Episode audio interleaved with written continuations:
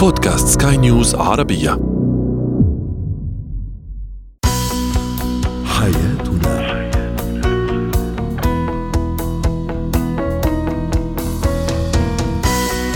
أهلا بكم مستمعينا الكرام إلى حياتنا برنامجكم اليومي الذي يعنى بشؤون الأسرة وباقي الشؤون الحياتية الأخرى والذي يمكنكم متابعته على بودكاست سكاي نيوز عربية. معي أنا طيبة حميد. نتحدث اليوم عن كيفية تقييم الشريك في فترة الخطوبة وفي زينة الحياة الحديث عن احتياجات الطفل النفسية وكيف نلبيها وفي مهارات الحياة نسلط الضوء على الأفكار السلبية وكيف نتخلص منها. هو وهي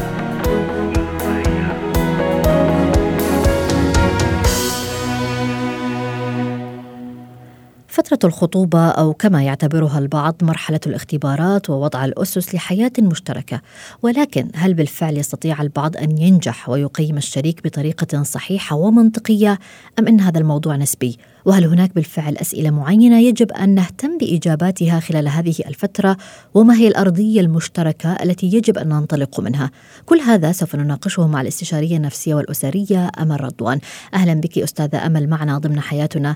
يعني عادة ما نسمع البعض يقول إنه يعاني من خطيبته أو هي تعاني من خطيبها وأيضا من بعض الأمور ولكن يقولون إنه بعد الزواج سوف يحدث التغيير وسوف تختفي كل هذه المشاكل التي تسببها مرحلة الخطوبة. في البداية هل مرحلة الخطوبة بالفعل تتميز بمشاكل معينة قد تختفي بعد الزواج؟ في بعض آه يعني في بعض المشاكل نتيجة إن هم لسه مش فاهمين بعض مش واخدين على بعض في بعض المشاكل بتختفي ولكن فكرة اختفاء يعني اختفاء للمشاكل الكبيرة أو للطباع تحديدا ده بيبقى أمر شبه مستحيل يعني نادرا ما شخص بيغير حد أو بيتغير يعني فكرة إن أنا لو طباع لأ لازم نكون واقعيين إننا يقبل الشخص زي ما هو أو إن أنا أرفضه من البداية لكن إن الشخص يوهم نفسه. ان هيتغير بعد الجواز؟ لا لكن في بعض الأمور البسيطة زي التشدد في بعض الأمور أوقات الغيرة بتبقى زايدة شوية فترة الخطوبة بتبقى شكل إن هو عايز يبين لها إن هو بيحبها بيهتم بيها فبيبالغ ممكن بعد الجواز الموضوع يقل. إذا ما كانش هو عنده شك مرضي أو غيرة مرضية ففي بعض الأمور ممكن تتغير ولكن كثير من الأمور مش هيتغير. يعني لو الشخص ده عصبي عنيف حاد الطباع بخيل يعني في صفات لا هي يعني طبع في الشخص نفسه ده يكاد يكون مستحيل. نعم. طيب كيف نستطيع أن نقيم شريك في الخطوبة؟ يعني هل هناك مثلا أسئلة معينة يجب أن نطرحها ونجد الإجابات لهذه الأسئلة؟ أكيد. يعني بس هي بتبقى في سياق الحوار ما تبقاش سين وجيم بشكل رسمي أو باين قوي لا هي في سياق الحوار في حوار يعني في موقف معين ببتدي إن أنا أعلق عليه أو هو يعلق عليها في في حاجة عايز يفهم طريقة تفكيره زي مثلا في موقف ده طب أنت اتصرفت إزاي؟ طب أنت بتقضي وقتك في إيه في وقت فراغك؟ شغلك إيه طموحاتك؟ إيه أحلامك؟ يعني بعض الأمور يعني بتبقى فيها أسئلة بس بطريقة غير مباشرة كتفاهم إيه اهتماماتك؟ إيه اهتماماتك؟ إيه اللي بتحب تعمله؟ الهوايات اللي عندك بتقضي وقتك في إيه؟ علاقتك بالمحيطين ولكن الأغلب عشان بالفعل إن الشخص يكتشف شريك حياته اكتشاف واقعي إن هو يبتدي يلاحظ في هدوء.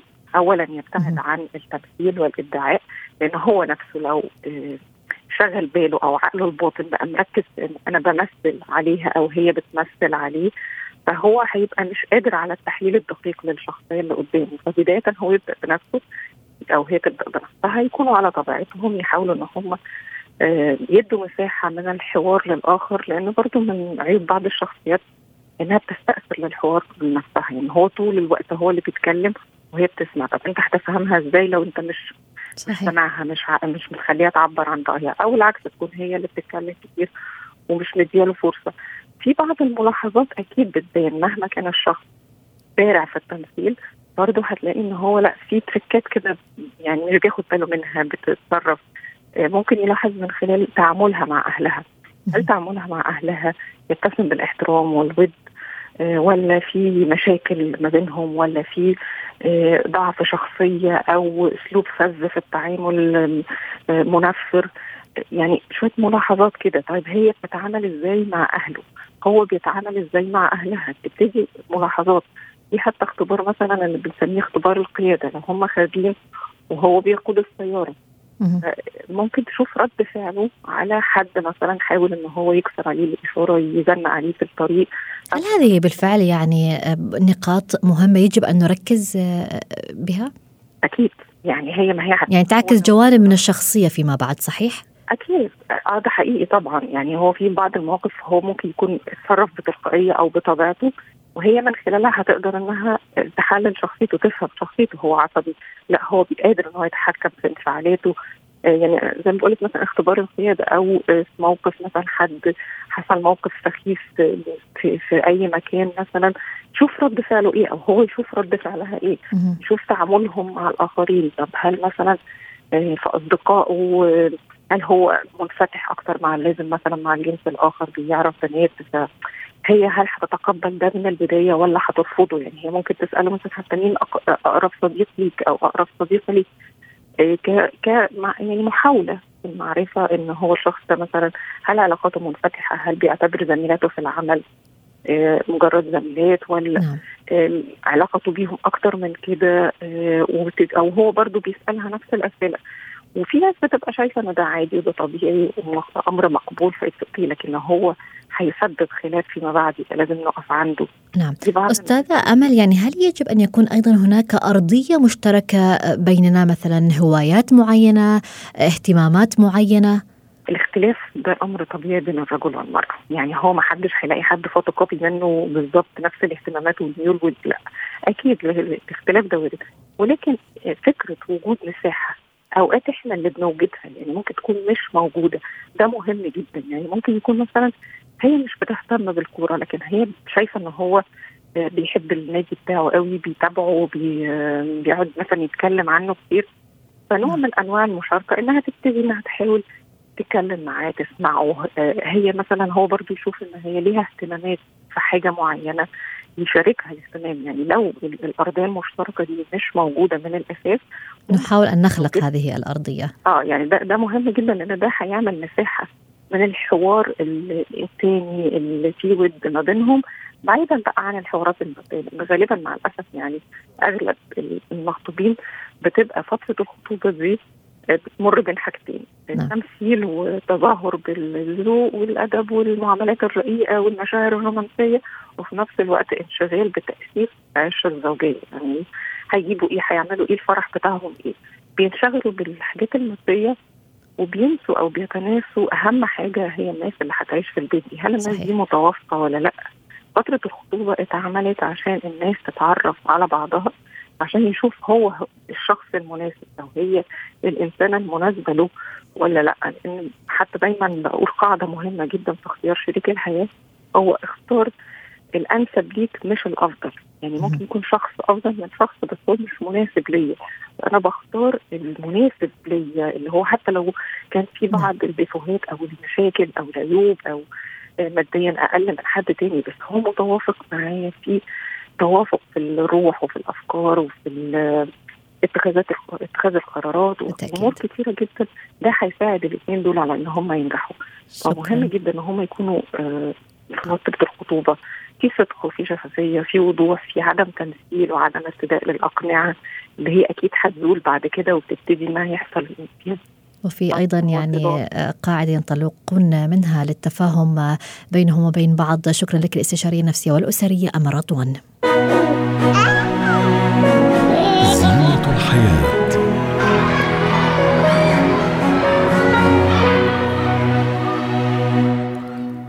لأي طفل العديد من الاحتياجات النفسية مثله مثل الشخص البالغ تماما، لكن الطفل بقدرته المحدودة على التعبير عن ما يجول في خاطره قد يكون من الصعب عليه التعبير عن احتياجاته النفسية، لذلك فإن من وظيفة الأب والأم التعرف على هذه الاحتياجات ومحاولة تلبيتها على قدر الإمكان. نناقش اليوم الاحتياجات النفسية للطفل وما طريقة هذا الطفل في التعبير عنها وكيف أيضا نتعامل مع هذه الاحتياجات. وذلك مع هبة شركس الخبيرة التربوية. أهلا بك أستاذة هبة معنا. يعني كيف يمكن أن ندرك طبيعة الطفل ومتطلباته؟ يعني نحن لا نتحدث هنا عن توفير الاحتياجات الأساسية كالمأكل والملبس والتعليم بل كيف يمكن أن ندرك آه، الاحتياجات المعنوية للطفل؟ هو الاحتياجات النفسية للأطفال جميعها مشتركة بتتفاوت من طفل للآخر ترتيبها. هو اللي بيختلف من طفل للآخر فكل الأطفال محتاجين للتشجيع والتقدير محتاجين يكونوا متشافين. الاهتمام الحب غير المشروط الرعاية آه الاهتمام بيهم وقت وقت الشدة ووقت الأزمات آه التعاطف معاهم آه القدرة على تفهم آه مشاعرهم ومساعدتهم على التعبير عنها.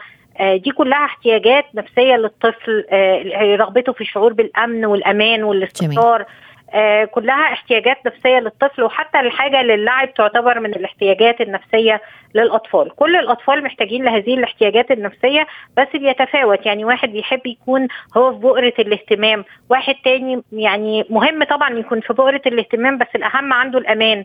فواحد أهم عنده الحب والاحتضان وال نعم. والتعبير. طيب أستاذة هبة ممكن نفند هذه الاحتياجات؟ مثلا لو أخذنا فكرة الاعتبار أن يكون للطفل اعتبار ماذا يفعل الطفل إذا فقد هذا الشعور هل من تصرفات معينة تصدر من هذا الطفل فتثير انتباه الأب والأم؟ مبدئيا بيحاول الطفل بعدة طرق. أول حاجة بطريقة بسيطة وسلمية بإن هو يلفت الأنظار إن هو يعمل حركات معينة إن هو يجي يوريهم إنجازات معينة رسمة هو رسمها أو شهادة جايبها أو أو أو أو أي إنجاز بسيط ويحاول إن هو يظهره. بعدها يبدأ يتظاهر بالمرض بعدها يبدأ يعمل سلوكيات سلبية.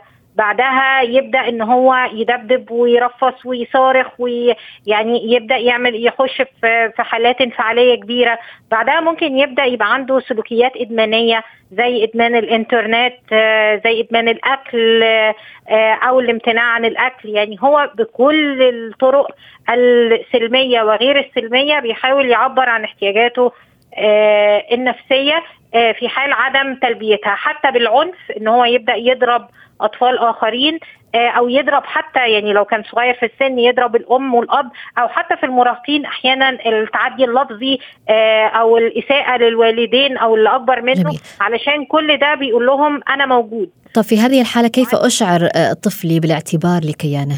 مهم جدا إن يعني إن إحنا باستمرار آه نوفر للأطفال نحسسهم بالأمان. الأسرة ما يكونش فيها آه خلافات كبيرة بتحصل قدام الأبناء. أنا مش ضد إن يحصل اختلاف قدام الأبناء. لو إحنا بنعرف نوصل من الاختلاف ده لنتائج عشان إحنا كده بنعلمهم إن الحياة فيها مشكلات وحلول. لكن الخلافات الكبيرة المهددة للكيان الأسري لازم تتناقش بعيد عن الأطفال. حتى لو حصل انفصال لازم نبلغ الأطفال له آليات معينة. فإن أنا أوفر للطفل الشعور الدائم بالأمان الأمان إن أنا أوفر للطفل إن أنا آه إن إن أنت مهم إن أنا طول الوقت اعبر له عن أنت مهم فأهتم بيه أقلل من الانتقاد واللوم والعتاب والمقارنة لأن كل الحاجات دي بتقلل بتحسسه إن هو قليل ف وبتمس كيانه فدي حاجات لازم نوقفها كأمهات حتى لو هدفنا منها أو, كآباء طبعا حتى لو كان هدفنا منها إن إحنا نحسن الطفل. أو نطور من سلوكياته ومهاراته. نعم. لكن إحساسه إن هو قليل دي من الحاجات اللي إحنا لازم نوقفها إن إحنا نثني على ما يفعله ونشيد هل الطفل بحاجة إلى المدح دائما؟ طبعا ما هو إن إحنا نثني ده هنمدحه نعم. ونشيد بإنجازاته وكل حاجة هو بيعملها نقول له عليها. نحاول بقى دي نقطة مهمة جدا إن إحنا نحاول نفهم ابننا ونعرفه هو مين. انت مت... يعني عارفة في أغلب الاستشارات اللي بتجيلي الأمهات بتشتكي. طبعا هي جاية استشارة عشان بتشتكي. بس لما أقول لها إيه هي نقاط القوة عنده أو إيه الحاجات اللي هو مميز فيها بتاخد وقت طويل قوي علشان تقدر ت... ت... تستدعيها. لأن هي مش حاضرة في ذهنها فهي طول الوقت ما بتحكيلهوش عنها فبالتالي الطفل هو ما بيقدرش يتعرف على نفسه. فأنا دوري في ال... كأب وكأم إن بتعزيز هذه النقاط الإيجابية. آه إن أنا أعرفه عليها وأعززها. عنده. شكرا لك على جميع هذه التفاصيل والنصائح هبة شركس الخبيرة التربوية. مهارات الحياة.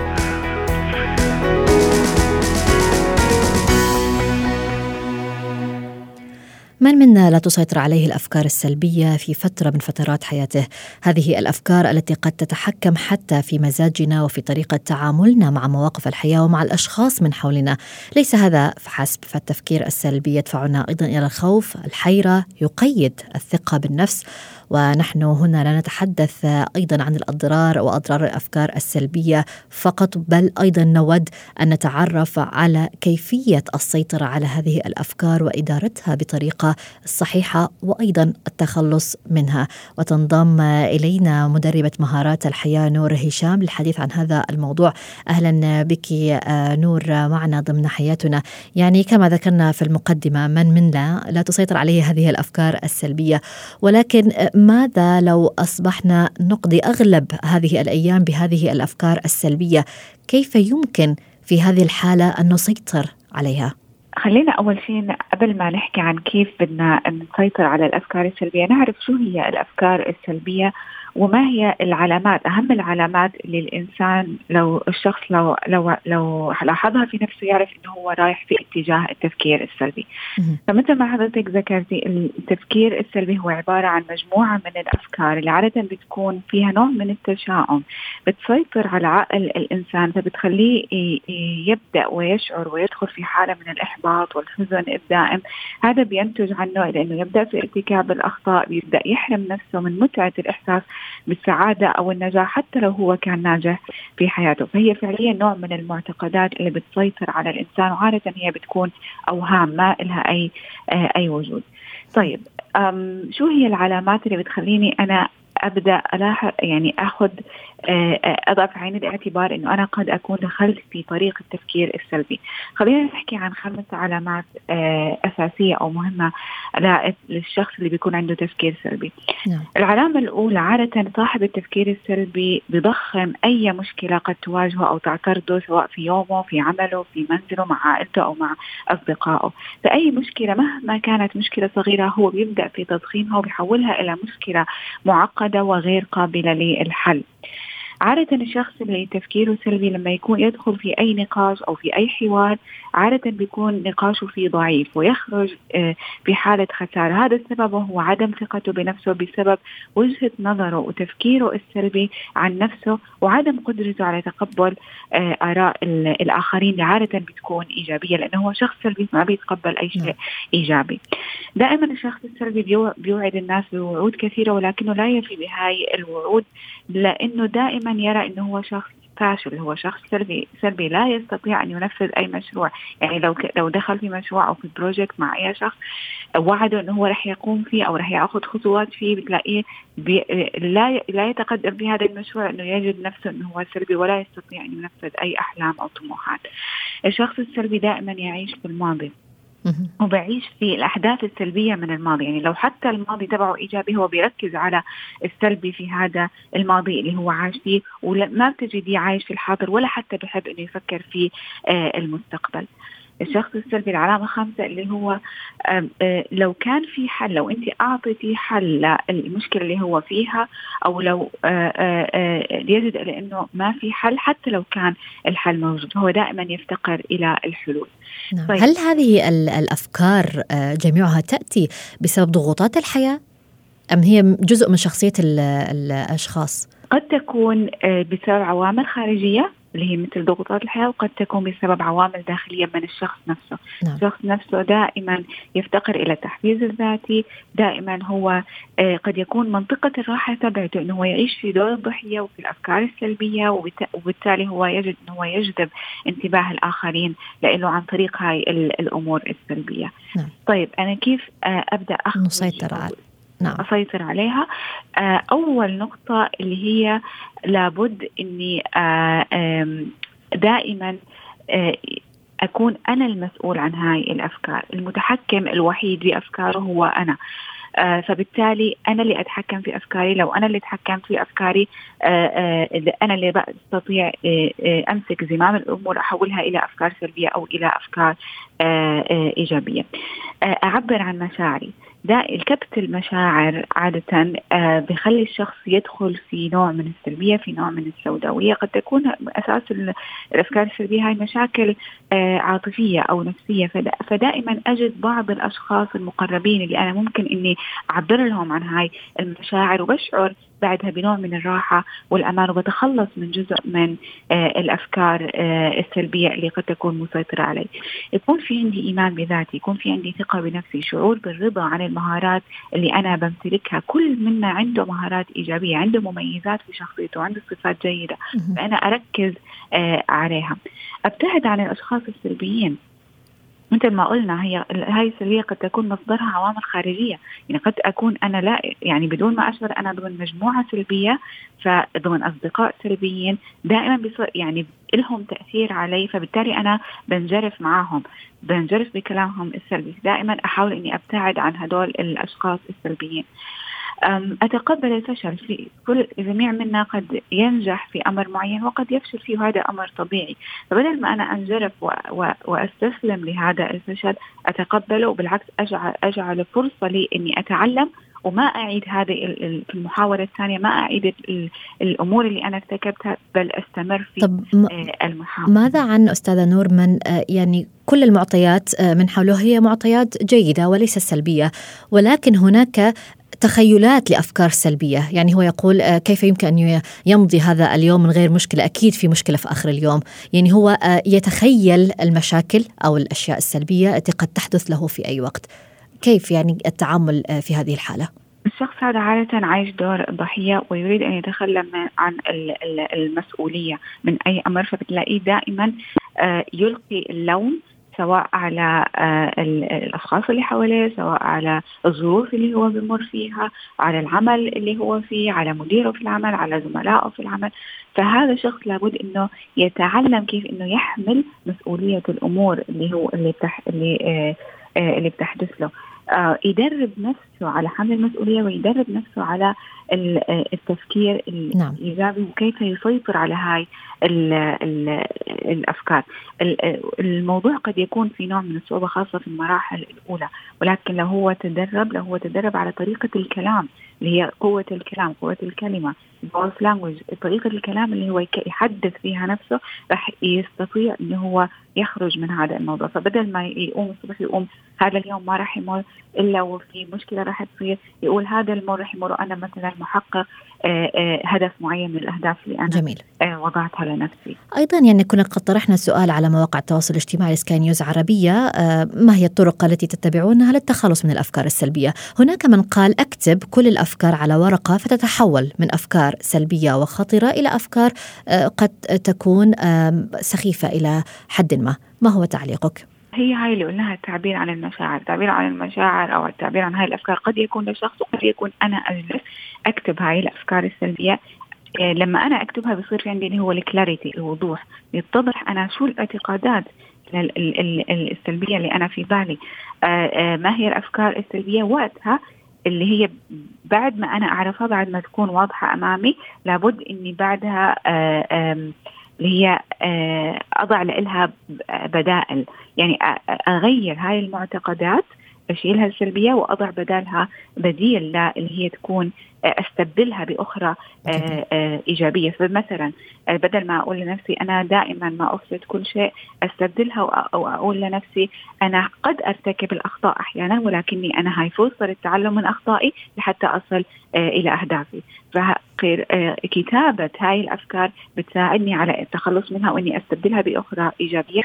وبعد ما أكتبها قد أقرأ بعض الكتب أو قد أقرأ تجارب الآخرين آه، آه، آه، تعطيني نوع من الإلهام في إني كيف أقتبس منهم التفكير السلبي كيف هم تخلصوا من أفكارهم السلبية وحولوها إلى نتائج إيجابية بتحقيق أهدافهم. أود أيضا أن أستغل هذه المقابلة أستاذة نور يعني هل نستطيع أن نحقق الراحة العقلية بحيث لا نفكر بأي شيء عن طريق التأمل أو مثلا التنفس الصحيح؟ آه، أكيد التأمل والتنفس واللي هي الذهاب المشي في الطبيعة أو الجلوس أمام البحر بيساعدنا على التخلص من الضغوط. ولكن هل إني أقول إنه إحنا راح ما نفكر نهائيا إني أكون أتوقف عن التفكير الانسان لا يستطيع أن يوقف عن التفكير ولكن الخروج في الطبيعة المشي مثلا ساعة كل يوم أجلس أمام البحر آه، أتنفس اللي هو تدريبات التنفس بتساعدني على الاسترخاء بتساعدني على التخلص من الضغوط وبالتالي بتساعدني على نعم. إني أرتب أفكاري بحيث إنها تكون بالاتجاه السلبي. شكرا لك على هذه النصائح مدربة مهارات الحياة نور هشام. حياتنا